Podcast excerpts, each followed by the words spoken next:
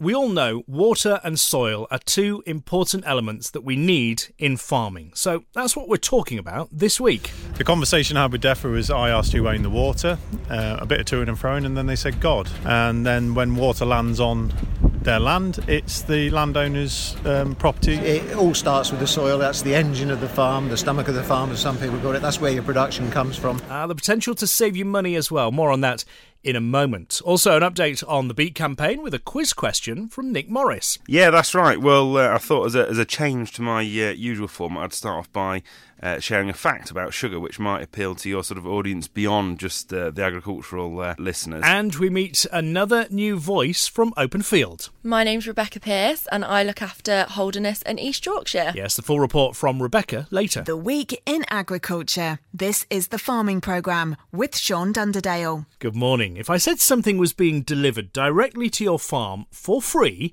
and it was a constant resource, and it could ultimately save you money if harvested properly, you'd surely be interested, wouldn't you? Well, it's already arriving on every farm, uh, whether you want it or not, so you might as well make use of it. I'm talking, of course, about rainwater. With the environment ever more in our minds, certainly at government level, the harvesting of water has moved more sharply into focus.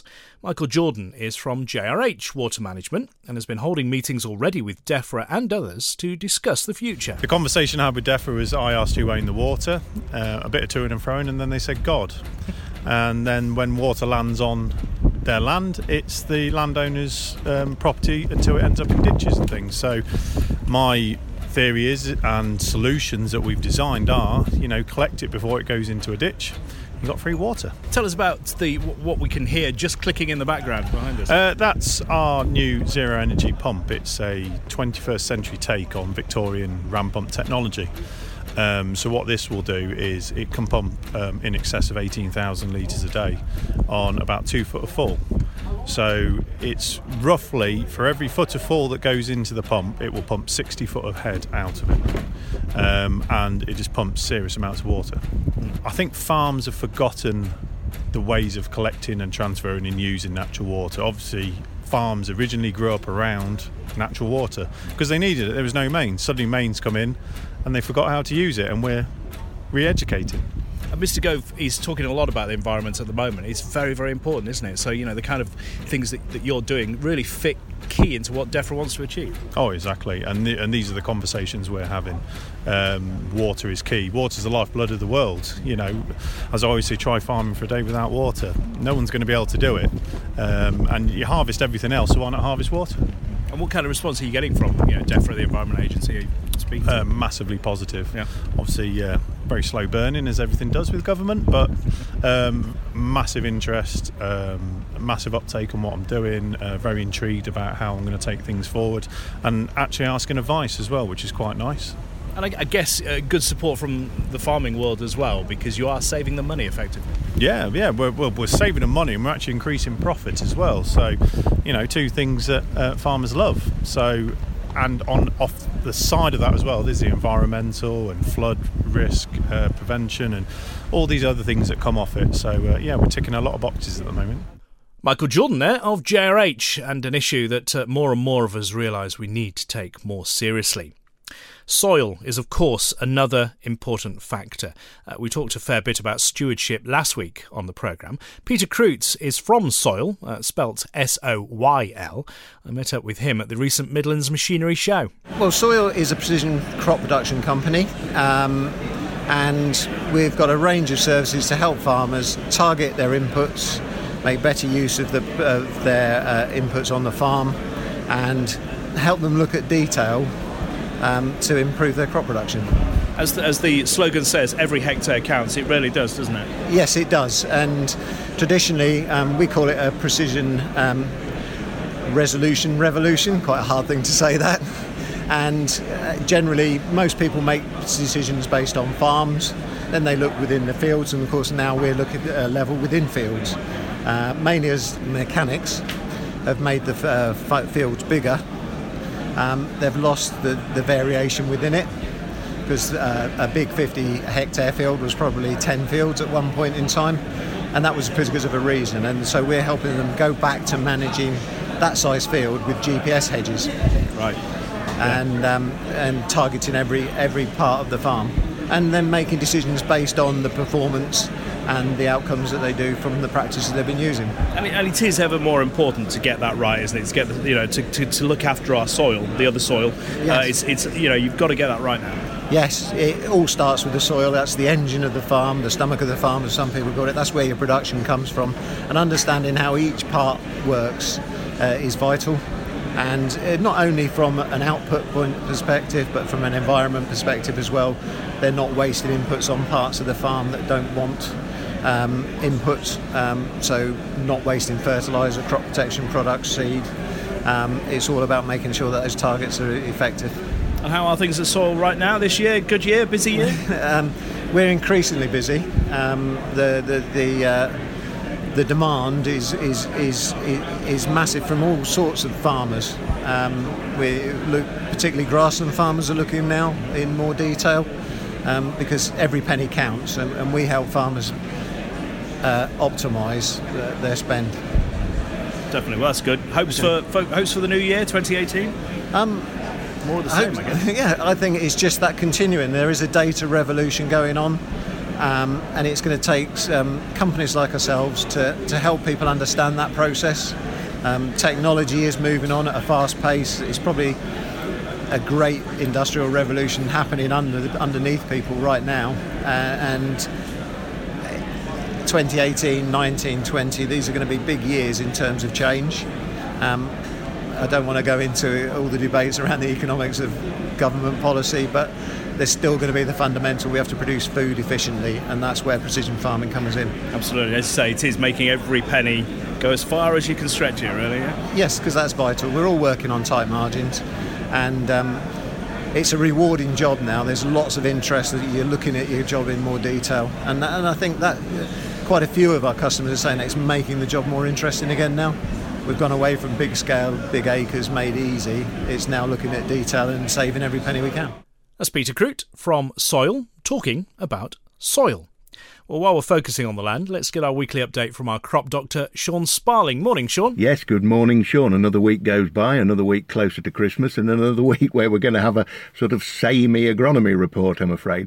Let's start with the weather because it is influencing what goes on out there in the field, and it is influencing the way we approach the coming weeks because now we've had temperatures fluctuating once again, but we've got this static picture of soil temperatures dropping away. They're now in the mid fours, and although crop growth never actually stops, otherwise the plants would die, it's soon starting to go into stasis where it's not going to do an awful lot of anything. And therefore, translocated products within um, plants are almost a waste of time and a waste of money because if they're just going to sit on the outside of the leaf and the crop's not going to assimilate them or take them in, then there's little point in putting them on. And that's when we sort of come into this fungicide uh, conversation that's going on out there at the moment. Do we put a fungicide in or don't we on oilseed rape while we're going through with propyzamide?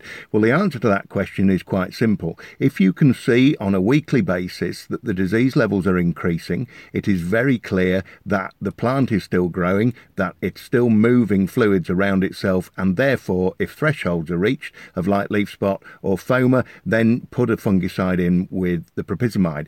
As we said last week, the conditions of application become critical then because you can go on with propyzamide on a frost or onto a damp leaf, although you never put it on onto waterlogged sites.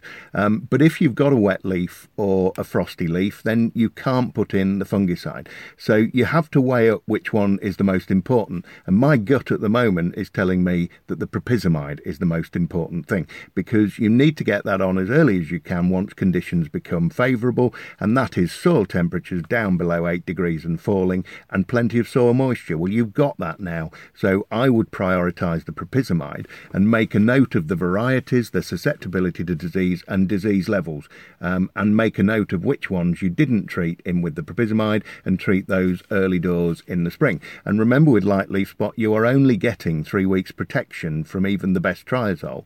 And that means if you're putting it onto a crop that's not assimilating and it's not moving nutrients or moving fungicide around itself, that's a waste of fungicide um, because the light leaf spot is not going to move until it gets conditions favourable to making it move. That's why when you put the leaves in a polythene bag, bag and pop them in the airing cupboard, they will present the symptoms to you. They won't do that in the field, therefore, you've got some time. Don't dismiss also the effects that a bit of additional boron can make on farms with susceptibilities to boron deficiency. Um, boron's like a tonic on oilseed rape, and there are some very good forms which do mix. There are some which don't mix very readily, but just speak to your agronomist and make sure it's not going to set like polyfiller in the sprayer by just chucking it in. Choose the right one for the job. Uh, bugs and grubs don't seem to be very prevalent at the moment in oilseed rape. Rape winter stem weevil at the moment clearly um, may be an issue. Personally, I haven't found any. And if you've got uh, cabbage stem flea beetle larvae within the stem of these plants, you are wasting your time and money by putting a pyrethroid on to control them because you won't. If you want to remove them from the field, put the sheep on it, let them graze it off, and physically take them off the field. But an insecticide will do very little good against uh, larvae which are already in the stem because they're pretty much protected.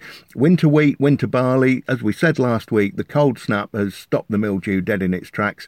There is still rust out there. I'm picking it up in several varieties, Moulton um, in particular, I'm seeing quite a bit of it. Um, but as we said last week, now is the time. The black grass, which is there in the fields, if you can pick a day where the leaf is dry and it stays dry for a couple of hours after you put it on, there's nothing to stop you putting Atlantis, for example, or one of its derivatives onto the field now. Remember, you can't put Pacifica on until the 1st of February, um, but you can put Atlantis on. And if you can mix that with your 0.3 of a Liberator top up, if you've already put Liberator on at 0.6 over six weeks ago and it was pre-em of the crop, then you can top up with another 0.3.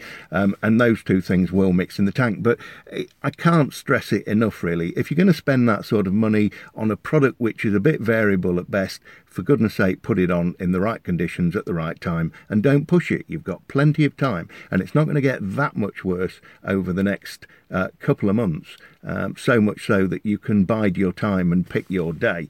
The conditions on the day are far more important than what follows um, the application, but make sure it gets at least two hours to dry on. Uh, and apart from that, we're seeing a lot of field fares and a lot of the migrant birds. Somebody told me they saw a waxwing in South Lincolnshire this week. So uh, it's all a bit samey, I'm afraid, uh, but soon be Christmas, and then we can move into another year of problems, pests, bugs, grubs, weeds, and moaning. Moaning? Surely not. Thank you, Sean. Sean Sparling of Sparling Agronomy Services. He teased us earlier that he'd have a sugar fact for us, so uh, let's welcome Nick Morris from British Sugar back with the latest on the campaign. Nick, uh, you've got the results of a recent survey, I believe. Yeah, that's right. Earlier this year, we commissioned a survey undertaken by 2,000 British adults, representative of our great British population and uh, really the purpose was just to gain a, a, greater insight into people's understanding of sugar. Uh, the, so we clearly asked quite a, a, number of questions. However, the one I wanted to uh, share with you and your listeners today is uh, the question which was, is sugar grown in the UK? And what do you think the response was? Well, I think I'd like to think people would know it's grown in the UK, particularly people who listen to this programme, because we have you on every week. But um, I have a feeling people still think of sugar cane and think that that is grown overseas. Yeah, I think that's uh, quite a fair assumption. So, what we learned from our survey is, uh, in fact, six out of ten British adults do not know that sugar is grown in the UK. Uh, so, uh, we have much to do to tell the story of the homegrown sugar industry. So, I thought, well, what better place than to, to start here? And uh, clearly, it'd be um, poignant for me to say that if people would like to support the British sugar industry and the nine and a half thousand people that work within it, our retail brand is, of course, Silver Spoon, uh, obviously carrying the red tractor logo. So hopefully, you'll be able to see that in your popular stores that you shop in. Yeah, we, I know we mentioned it earlier in the year, didn't we, when um, a popular supermarket stopped that's uh, right. Uh, and and you know their factory, in, certainly in Bury St Edmunds, is the other side of the road from uh, said supermarket on the same roundabout. I've driven past it a number of times. Um, so it, it, it, that message uh, it's got to get across in the stores as well, really, hasn't it? Yeah, it has. It has. We also asked uh, um, uh, the, a question in that same survey round. Um, if you were prepared to support the homegrown British brand, and would you be prepared to pay a, a, slight supplement if required for that? And and the majority said that they would. But uh, as as always, the uh, uh, the voice really is in the is in the consumer, and that message has got to get across to um, uh, to the retailer. Mm. Well, that sugar beet is being grown locally and is being grown in the UK for silver spoons. So, um, what, what's happening with the campaign? Right, so we're now 87 days uh, into campaign. Um, so we're approaching halfway through the season, and my last report was actually three weeks ago when I said uh, someone must be looking over us at the moment with regards to the weather. And pleased to say that that uh, does seem to be continuing. Since uh, that report, though, three weeks ago, we have had some cooler temperatures, which has um, uh, returned this weekend. And I even noticed on Twitter, uh, Sean Sparling managed to capture a lovely picture of some sugar beet uh, in a heap with a dusting of snow on it a couple of weeks ago. But thankfully, that uh, that didn't amount to anything to speak of, really. Uh, and looking at the forecast, there doesn't appear to be anything uh, of, of, of, any real concern on the horizon at the moment. But as always, we'll continue a watching brief on that and um, and see how that progresses. So, lifting conditions they remain very good. Uh, dirt test still very low at uh, just five percent. and factory throughput that's now averaging 9,600 tonnes a day, which is up 100 tonnes since my last report and in line with our budget uh, performance target. Beet supply remains uh, plentiful, or really plentiful in, in many cases, and we are starting to build quite a large roadside stock in front of lorry uh, movements, which is it's not unusual for this time of year, but again, in terms of uh, uh, communication, just just really important between harvesting contractor, grower, and haulier, just to make sure everybody everybody has their expectations managed. So, uh, three weeks ago, I reported that sugar content had continued to build and looked to have plateaued at 17.8%. Well, I was wrong. It has actually continued to climb uh, and averaged 18.2% last week and may even increase on that again this week. So, uh, this really is quite unusual uh, for this time of year, as traditionally it would peak at the beginning to middle of November. And I think really it's just a testament to uh, the potential of this crop as it continues to mature over a much longer period of time. So, uh, the average sugar content, in fact, for the campaign uh, to date is now 17.6%, which is up by 0.2 uh, since I uh, last spoke three weeks ago. We've now got 131 contracts uh, that have finished their campaign and they're averaging 70 tonnes a hectare, which again we will see that increase now as the campaign progresses. Um, nothing uh, uh, too significant to uh, mention or talk about of the crop itself, other than to maintain vigilance for root rots, as that sort of is appearing to become a bit more obvious in crops now, uh, and as as the uh, deliveries progress and um, deterioration starts to take uh, take hold in some of those crops. But thankfully, they are very much the minority. But it's just a watching brief again. And that's all from me. All right. Thank you, Nick. Thanks, Sean. Back before the year is out, Nick Morris from British Sugar. On to our weekly update from Openfield then. And last week I introduced you to Kit. Well, this week, as we uh, heard at the start of the programme, I have another new voice for you Rebecca Pierce. She manages Holderness and East Yorkshire. Welcome, Rebecca. Thank you. Good to have you on board. What's the latest? Well, there's been little to cause the UK wheat market to push upwards this week, I'm afraid to say.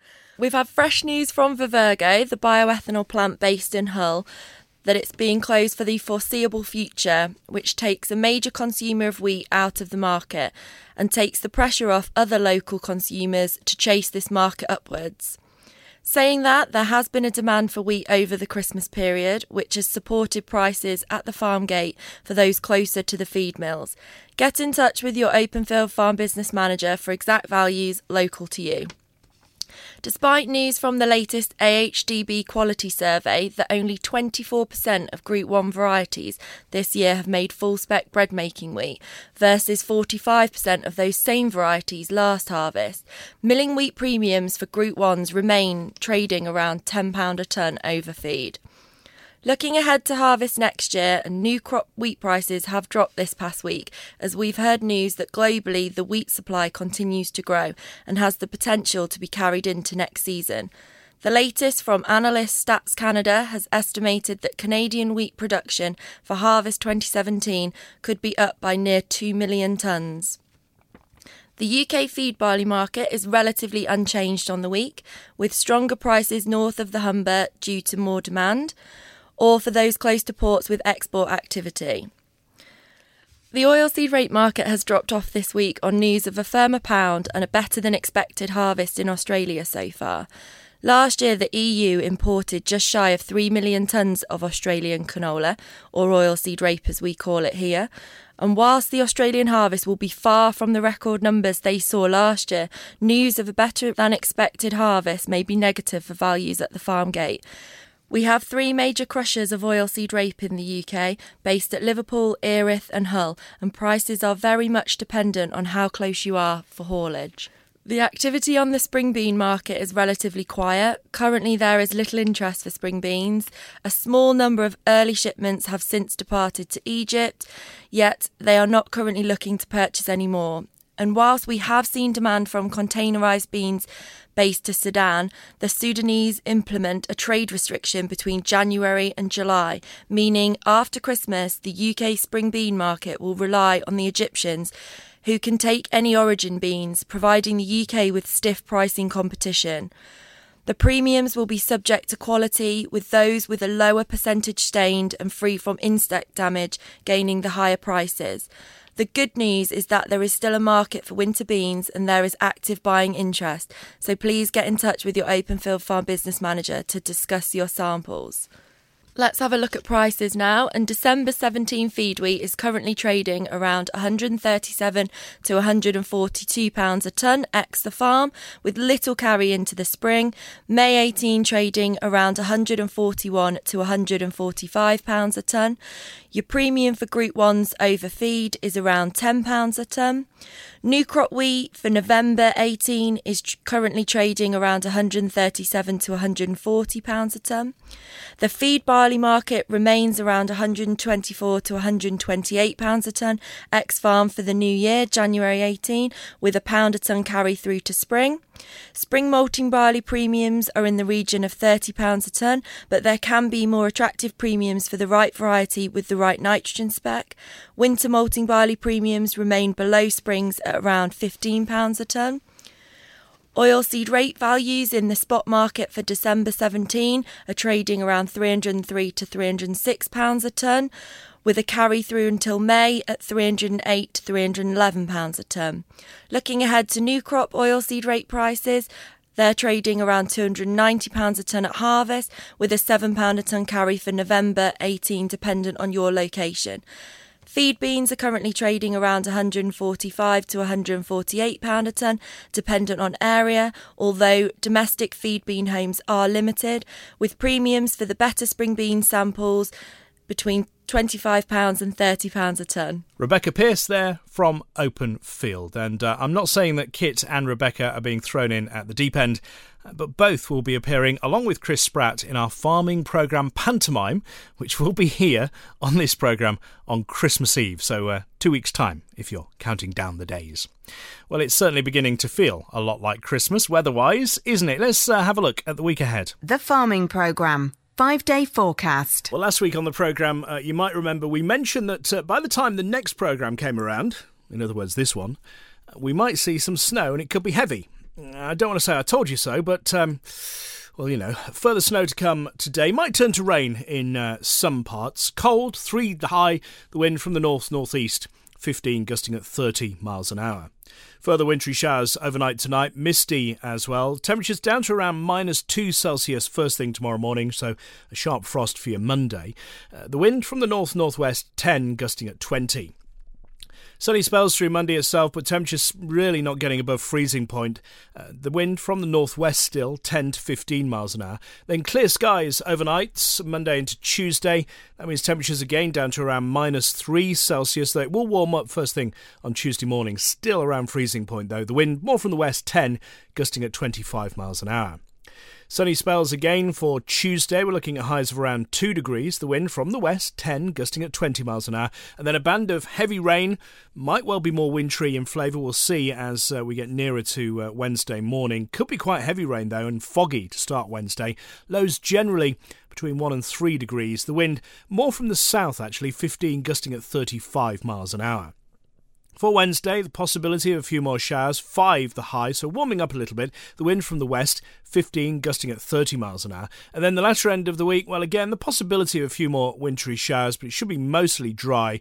Temperatures just above freezing. We're looking at 2, 3, maybe 4 Celsius if we're lucky. Overnight lows generally around 2 degrees, and the wind blowing more from the north northwest. So that's the forecast. We're uh, talking nutrition next week on your crops, not what I'm having for breakfast. Uh, we'll be with the team at BioNature Agriculture. I'm off now to um, have a snowball fight. Fancy it? Well, we'll make a snowman or two anyway. Until next week, have a good week's farming.